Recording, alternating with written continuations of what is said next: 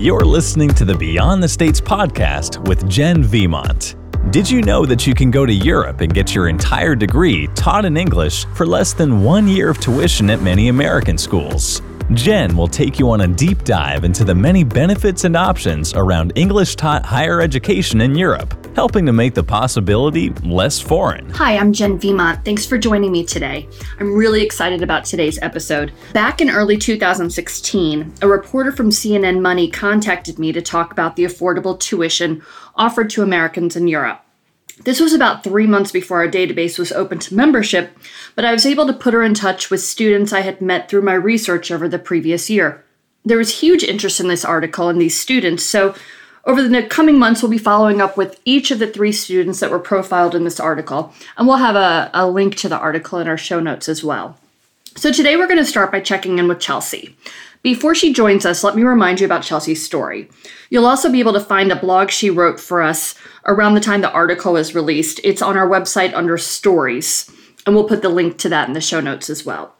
So, Chelsea is from Columbus, Ohio, and she began her higher education studying philosophy at Ohio State University.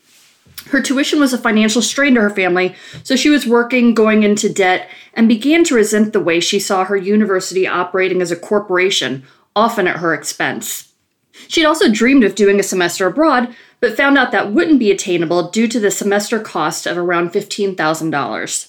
Due to the debt and lack of value she was finding in her educational experience, she ended up leaving school to work full time and save money. So, Chelsea's older sister had moved to Germany years earlier after she visited friends from college there, and she was working at Deggendorf University of Technology. She convinced Chelsea to visit and introduced her to the Bachelor's in International Management, which Chelsea could attend for just right around $450 a year. I'm going to give you more information about studying in Europe at the end of this episode, but spoiler alert tuition for international students at that same school is now free. So Chelsea started the program in 2012 and she graduated January of 2016. There's this thing called this program called Erasmus. We've mentioned it in earlier episodes and we'll be devoting an entire episode to it in the future. The short version of this is that the EU has an umbrella program called Erasmus Plus that's there to support mobility among young people. All bachelor's and master's degree students can participate, even international students. In addition to semester abroad programs, Erasmus Plus also offers internships. So Chelsea participated in one of their traineeship programs that help make the transition from student life to working life more smooth. And, and she did a four month internship in Austria after she graduated. She was working in recruitment and marketing for a nonprofit. Not only did this program make it feasible for her to get an internship like this as an international student, but it also provided a monthly stipend to help with her living expenses. Now Chelsea's living in Linz, Austria, working in international customer support for a tech startup. So now that you're caught up on what Chelsea has been up to since the CNN Money article, she'll be joining us to talk about the main differences in her overall experience as an international student. Chelsea, thanks so much for joining us today. I know there's so many differences between your experience as a student in the US and as an international student in Europe. So let's start by talking about the difference in cost, which I was just telling our listeners was one of your main motivators. Of course, the savings between a public university in Germany and one in Ohio is about 10,000 a year, but what about some of your other costs? Like what did you pay for housing? Yeah, so um, speaking of housing in, in, the US or speaking of housing in um, in Germany? In Germany, I know Ohio State is um, $1,300 a month. Did you pay close to that in Germany? Right. I mean, actually, ironically, it was more expensive to live in a dormitory um, at Ohio State than it was just to get a room on campus. Um, never, nevertheless, it was still pretty expensive um, on campus to live. Um, I think it was about $500 a month for just a room in, in a big shared house. So I didn't have my own kitchen, I didn't have my own bathroom. Um, but uh, moving to Germany, um, I was able to get a lot more um, space for, for less money. So probably 200 to 300 euros a month. Wow, that's incredible. How about um, your study abroad? I told our, our listeners about how you had wanted to do a study abroad when you were at, in Ohio, and that it was going to cost about fifteen thousand a year. I know you did a study abroad program, correct? Um, well, I yeah, I did do a study abroad program. So um, first of all, I, I was at Ohio State and I was looking into studying abroad um, there because a lot of my friends were going to Spain or somewhere um, somewhere beautiful, and mm-hmm. I was very interested in this idea. And like you said, um, they told me that it would be fifteen thousand dollars for one semester. And what ended up happening was that I would um, I embarked upon a four year program in Germany, or three and a half years. And as a part of that program, I ended up studying abroad in Rotterdam. So I kind of studied abroad while I studied abroad, which was a really cool experience. Did that cost you anything close to $15,000? Absolutely not. It was pretty incredible and pretty shocking for me because um, when I got ready to go to Rotterdam, um, I actually found out that I would be covered, even as an American, I would be covered under the Erasmus program. Um, so that means that I got a scholarship of, I think, about 450 euros a month um, every, yeah, every month while I was doing that semester abroad. Well, and here's another question for you. Um, your tuition in Germany was uh, $450, I believe. Rotterdam, I know uh, for our listeners, that's in the Netherlands, and I know that's much more expensive. As an Erasmus student, did you have to pay that more expensive tuition? Oh, um, well, actually, it was even less than 450 a month in Germany. Um, my tuition over there was only 52 euros a semester. Um, so in Rotterdam, I didn't pay any tuition. That was just covered with the tuition I was already paying in Germany.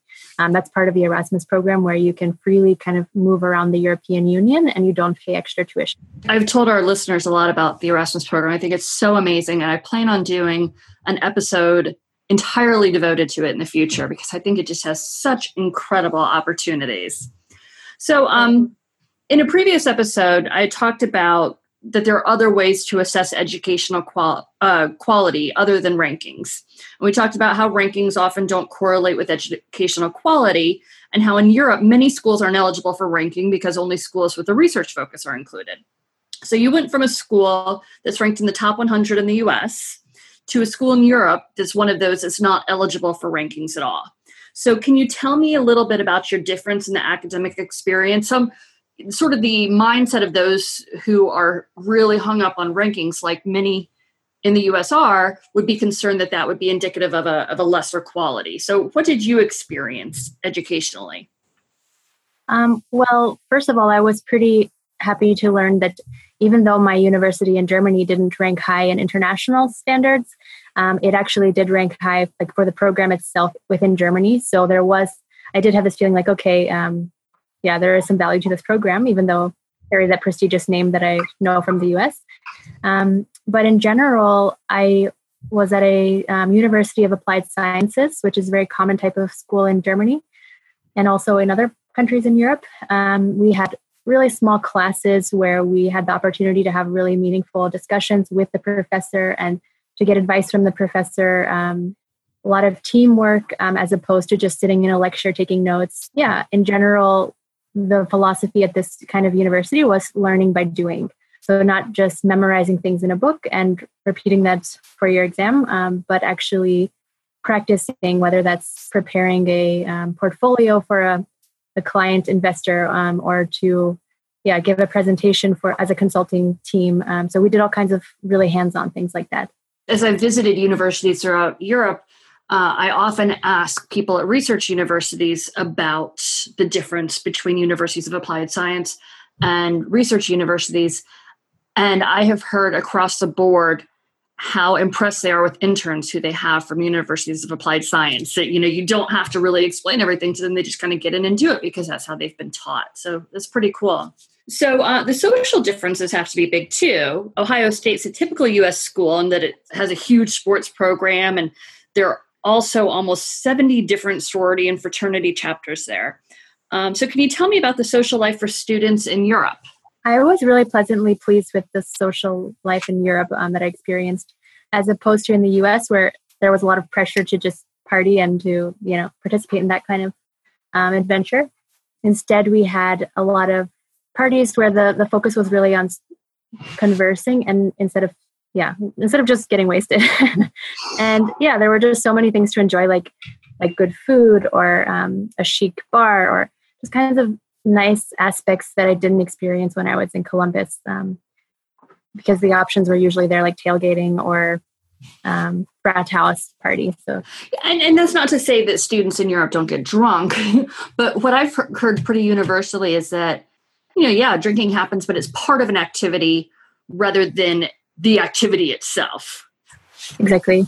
So, how about a social group? Was it was it difficult for you to find a social group to kind of plug in with or to connect to? I had a really great experience because, um, as a part of my English program, um, there were many international students who also took part in that with me. Um, and it turned out to be about 50% German students and 50% international students in all of my classes. Um, so this really just leveled the playing field um, and made it so that you could get to know anyone and um, everyone was very interested. I think in general, Europeans are, are really um, open to meeting people of other nationalities. And so yeah, there's we everyone kind of recognized the value of that, and everyone was very excited to meet me. And as an American, I felt sort of special and felt very yeah lucky to to, um, to get to know really open minded um, people from all over the world, actually, not just Europe. So I had a good time um, with finding friends, and interesting and interestingly enough, like some of the friends that I've met in um, in my university or after university, they have been the kind of friends that stay with me for life and um, I never truly like say that about the US.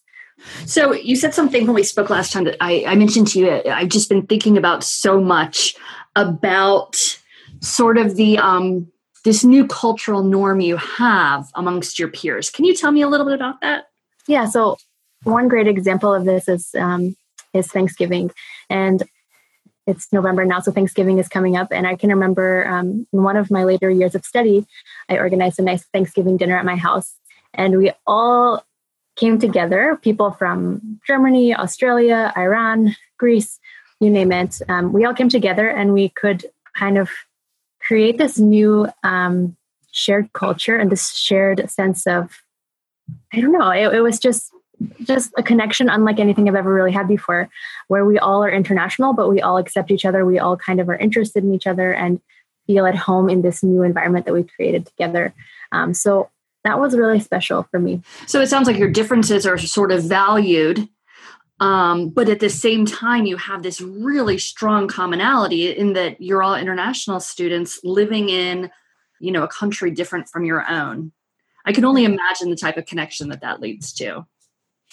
Yeah it just it just helps you to grow so much as a person to meet people from all these different um, countries and all these different backgrounds. And you really like it just makes you a better person I, I, guess. So i often hear from students who shy away from schools in european towns. They want to focus on the bigger cities like uh, rome or paris the, the large cities that they know of.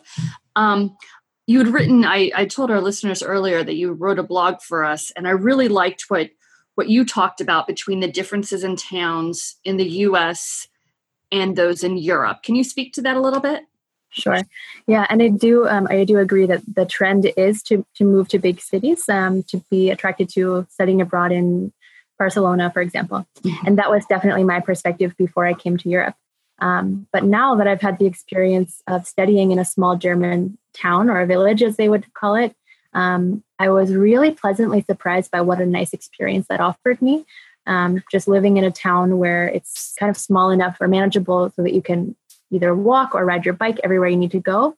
Um, everything is very well kept, um, everything is very modern. The library at the university in Deggendorf actually is more modern than the one here in Linz in the big city. Um, so things like that have been really nice. And um, because of that, yeah, I definitely never regretted going to a big town. And actually, I found that the, the bigger, um, bigger city experience was a little bit more stressful in the times that I did get to experience that lifestyle. Um, at the big universities, like having to tri- like commute an hour to get to your yeah your class or your your office. So I definitely um, love the small town experience that Europe offers. It's it's very quaint and easy. And and yeah you always walk out of your house and you see, see someone you know um, from university for example. So yeah i enjoyed that. Which and, and i think the other thing to note to people is that you know if you're living in a in a village as you said you know most people would be like a village? I don't want to go to a village in europe. But it's also a village or a small town in which there's a university. So there's a strong student life. So it's not like you would think of a small town here where you know everything is all sort of sprawled out and, and there aren't many resources if it's a student town, there are going to be bars, there are going to be restaurants, there are going to be coffee shops and cafes.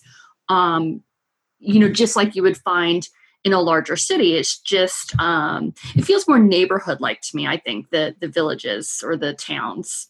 That's so true. And the other great thing is that in Europe, many of the um, towns are centralized.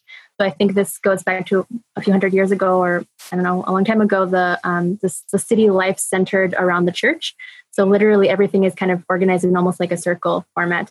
So you you really have all your um, bars and restaurants and shops in one place, and it just makes life really easy. You don't need a car to get around. Um, so that was a big benefit.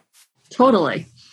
Um, and speaking of which, you know, one of the huge benefits to studying in Europe is that it's so compact, so it's easy to explore other areas. Um, I've talked to graduates who said that they have a couch to stay on all over the world, no matter where they go. Uh, so, can you tell me? I know that you spent some time in the Netherlands as a study abroad, and you were a student in Germany, and now you're in Austria. Uh, where else have you been? So that's exactly right. First, I I had lived, you know, the first twenty some years of my life in the U.S. Um, I moved abroad to Germany. I then did my study abroad um, semester in Rotterdam, so in the Netherlands. Um, one summer, I spent some time in Italy, just studying um, sustainability there and and farming. Needed a break from business. Mm-hmm. Um, yeah, and then on the weekends it was possible to just you know take a short trip to france take a short trip to the czech republic um, do things like that and in addition i've had the great opportunity um, for the the wonderful offer from many friends of mine who live in brazil or who live in um, hong kong and they say like yeah whenever you're here you you you have a place to sleep on our couch you know so so it seems like my world has definitely opened up a lot um, because of this experience of studying in germany and yeah, now it's led me to Austria, where I'm I'm working um, now for about a year and a half. So. And just so you guys know, uh, Chelsea also just got back from a trip to India, which is one of my dream locations. And the funny thing about this to me, you know, I've talked about how these possibilities change our frame of reference. Uh, when I initially asked Chelsea, we spoke uh, a few weeks ago, and when I asked her, you know, about her travel opportunities, uh, I wrote down her quote. She said, "I did. I didn't really get around that much." And so, you know, it changes your your frame of reference that you could go to these many countries and still feel like, you know, there were other opportunities you should have taken and, and traveled and explored. So I, I just think it's such a great opportunity for people to have and be able to do this at affordable prices. I was on a budget my whole time. Like there were other exchange students um, who would go to a different country every weekend, which is absolutely possible. Um, I was just kind of working to support myself to get through school. So I was on a budget, but even on a budget, I could still manage to see um, many different places. And yeah, then the trip to India, um, that was a once in a lifetime opportunity that my best friend presented to me. And think when I was living in America, I, I never even met anyone that went to India before, you know. So it was just very, very cool to have um, these new opportunities. And I thought, you know, it was really happening to me. Like I had to pinch myself, and I still, um, I'm still grateful and just amazed at, at all the, the things that have come out of this. That's really cool. I really appreciate you joining us today, Chelsea. College in Europe provides so many benefits, and I think it's awesome that you were sort of a, a pioneer in the movement. Oh, thank you. I'm really excited to be. I didn't ever plan on, on moving to Germany, on moving abroad, on doing this, but I'm so glad that I did and happy to share my experiences with you guys. Awesome. Thanks. I know after hearing Chelsea, many of you are interested in hearing more about college in Germany. One thing to note is that public universities in Germany, which are the ones that are free, don't offer a tremendous number of English taught programs. Of the 110 bachelor's programs, 44 of them are free tuition, and the overall average for bachelor's program is about 6,000 a year in Germany. Master's degree options are more affordable. There are 713 English taught options uh, for master's degree programs. 492 of them offer free tuition. The other thing to note is there are also some rigid entry requirements in Germany, uh, particularly for bachelor's degree programs. There are certain courses you need to have completed in high school, and though AP courses are not required, like in some other countries, students do need to have a 3.0 GPA and an SAT score of 1360 or a 29 on the ACT. And this is really not negotiable. The only things that will substitute for it are an IB diploma or a year of college at another university, not a, um, it has to be a four year college, not a, a two year associate's degree. So I encourage students not to get so caught up on free. It's really more about affordable. That said, there are a couple of other countries that offer free tuition, like Iceland and Norway, for public universities, but really the cost of living can offset that benefit. Those are both pretty expensive places to live. There are a ton of options under $4,000 a year in countries that also have a low cost of living. One thing I love about all these options in Europe is how it's really changed my frame of reference about what's expensive tuition and what isn't. The school my son's interested in is what I would call a more expensive school in Europe because it's $12,000 a year. And that said, since it's a three year program, we'll pay right around $36,000 in total tuition, which is less than a year at many out of state or private universities. Really, I would say most out of state or private universities. And it's only $2,000 more total than if he went to our in state university. I know it sounds unbelievable, but I encourage you to see for yourself. We do have some detailed cost comparisons that account for travel and living expenses on our website, and it's truly mind blowing and empowering to know that there are these incredible options at affordable prices. Thanks so much for listening today. You can find the show notes and, and guest links on our website, beyondthestates.com slash podcast. If you have any questions or comments, please join our discussion on the Beyond the States Facebook page, and you can get inspired with the pictures we post on our Instagram page. If you enjoy our podcast, I'd love if you'd rate us on iTunes or Stitchers. Thanks again.